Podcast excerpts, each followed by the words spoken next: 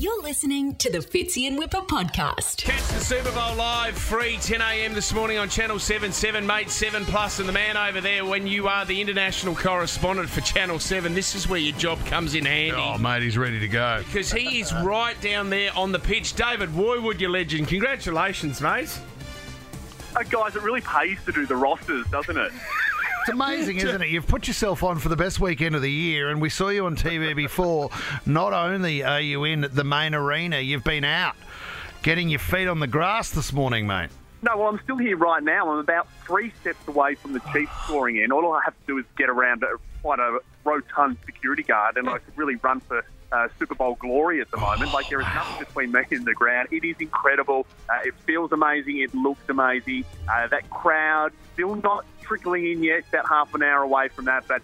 Uh, yeah, I want to say they're putting the finishing touches on it, but they're not. They're just ready. They're ready to go. David, what's the cheapest ticket you can buy at the moment?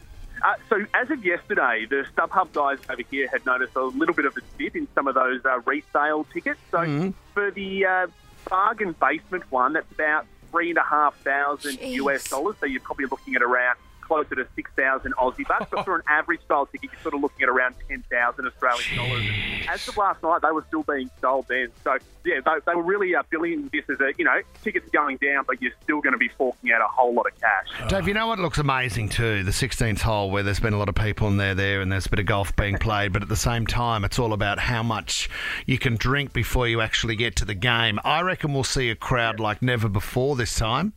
Uh, 100%, and, and I'm, I'm taking that advice on as well. So I've already had seven Bud Lights before my first Bud Light this morning. So, Light in calories. Um, I actually just, yeah, I just, I just had um, Ben Graham here, of course, the former Geelong Oh, yes. Captain, uh, the first Australian to ever play in a Super Bowl, and he's here. He lived in Phoenix for a little while, and he was down at the 16th hole yesterday. And he said it was absolutely wild. So I think he's come here for a little bit of respite. He's had to come to the Super Bowl for a bit of a relax. I love that. We've been following the career of Jordan Mailata, mate. It's it's unbelievable, and obviously being a, a local boy here, the Bankstown Footy Club, and that as well behind him this morning. Have you have you got a chance to speak to his parents or any of his family over there, David?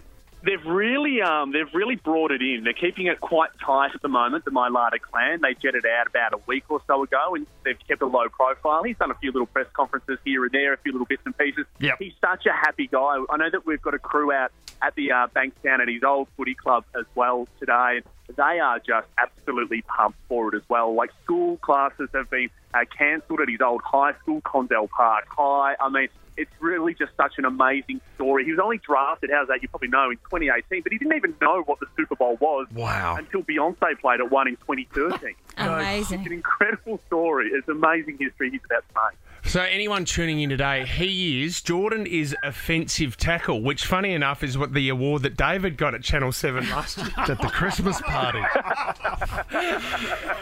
Dave, you also told us, Dave, you told us off air too that you're a huge Rihanna fan. Yeah, yeah. Oh, mate, I- I'm a massive Riri fan, and I suppose that's why I'm here for the Rihanna concert with a bit of football either side of it. Uh, look, I can tell you not much at this stage other than what she has said. Uh, it's going to be a career-defining performance. That's what she and the organisers have told us. We don't know if she's going to have any special guests. Will Drake turn up? Will Jay-Z turn up? We've got no idea at the moment. But look, a bit of pressure on her as well. She hasn't performed live in about four years or so. Hasn't released music since 2016. So she's got a lot riding on this as well. So has no one heard her rehearsing? How have they stopped that? Well, we're not allowed in, so they just put it's basically a massive media blackout closure that gets put on this on the ground uh, about a week or so out, and then it's very, very organised and structured as to who can come in and who can go out. So we don't know what she's got planned. When I was in Tampa, guys, you know, my last Super Bowl, um, and the Weeknd was playing, he actually had a stage built into the stadium. There's nothing here that's giving away any hint that Rihanna is about to turn up. So uh, we'll have to wait and see what happens. Wow, here we Oh, go. well, Dave, have a great day, you lucky bugger. Right down there. Are you popping into Vegas on the way home, Dave? Oh, I think it'd be rude not to. Might even pop out to the uh, 16th hole later this afternoon. Oh, well done, mate. We won't check in with you later then, Dave. Good on you, buddy. Good on you, buddy. Go the Eagles, and thanks for joining in, Dave. You're listening to the Fitzy and Wippa podcast.